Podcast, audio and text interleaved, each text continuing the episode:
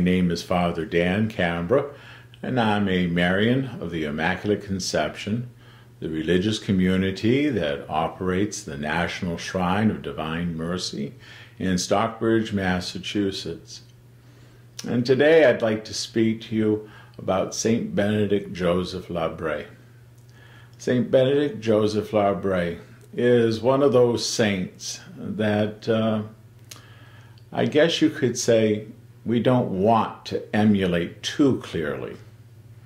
You see, he spent most of his adult life as a beggar and a wanderer.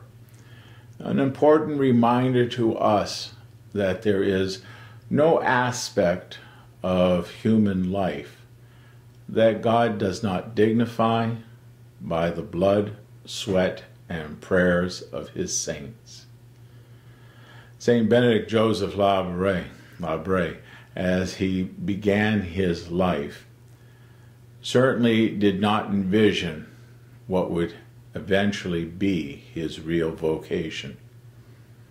As a young man, he had an uncle who was a parish priest.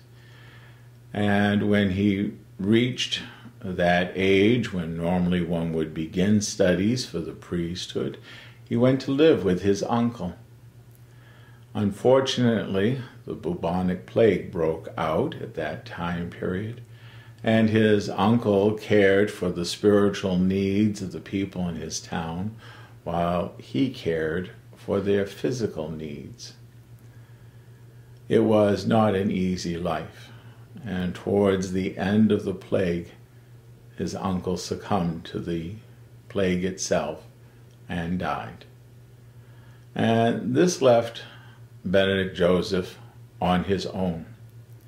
Well, he was inspired by his uncle to seek a life of prayer and solitude. He attempted to join the Trappists, the Cistercians, and the Carthusians. But each in their turn looked at him and felt that he wasn't physically strong enough to live their life.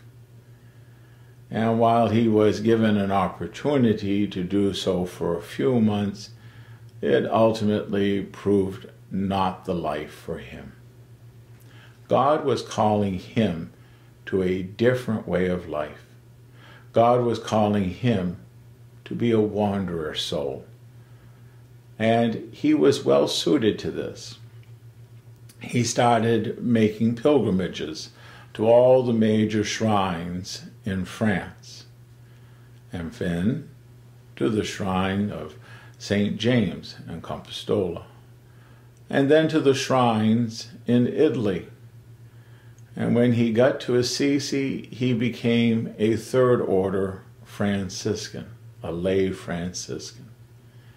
And this truly spurred him on to even greater acts of charity and greater acts of teaching others our faith through teaching them prayers and hymns. Now, the people he taught didn't sit in classrooms, they were essentially the street people of the day. They were the homeless of their time period.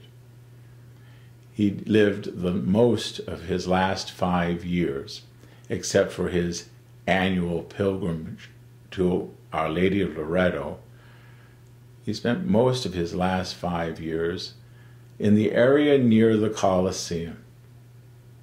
And at the very end of his life, when he was still going out begging for food daily, he saw to it that all those who were sicker than him and incapable to go out begging always had enough.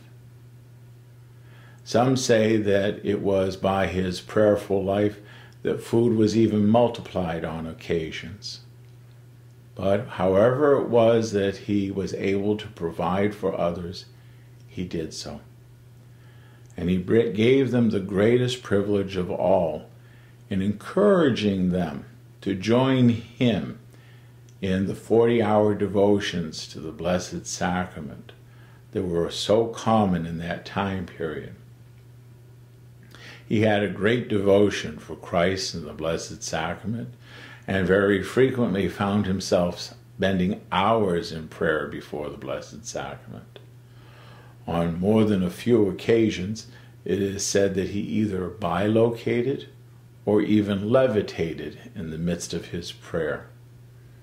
But those extraordinary graces we might never really know firmly until we come to him in eternity.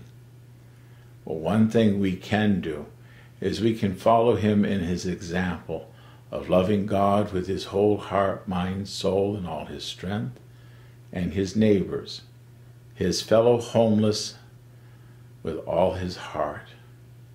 He gave them not just his wisdom, but he gave them, more importantly, a deep and profound love for God. And it was precisely in that deep and profound love for God that at the very end of his life, he was taken into someone's home. And there he was prepared for his end, which came in less than one day. When finally his funeral was to be celebrated in Santa Maria a Monte, just a few blocks from the Colosseum, it is said that hundreds of bishops and priests turned out.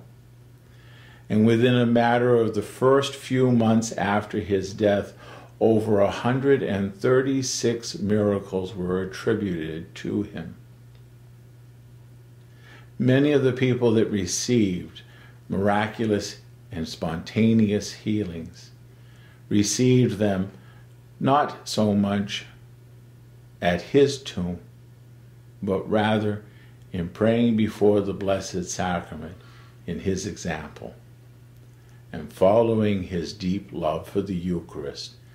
They received the healing rays of Christ from the Eucharist into their very hearts, and filled with the same abiding love that he had for Christ in the Eucharist, they came to know God's love for them as perfectly as we can in this life. Saint Benedict Joseph basically owned only one book, a simple breviary that his uncle had given him. He owned a rosary and he owned a crucifix. And he owned the clothing that he wore for most of his last five years of life.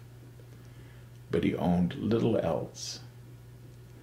But he, he was possessed by Jesus. And it was simply in being possessed by love itself that he found his meaning in life and he found his way to eternal glory.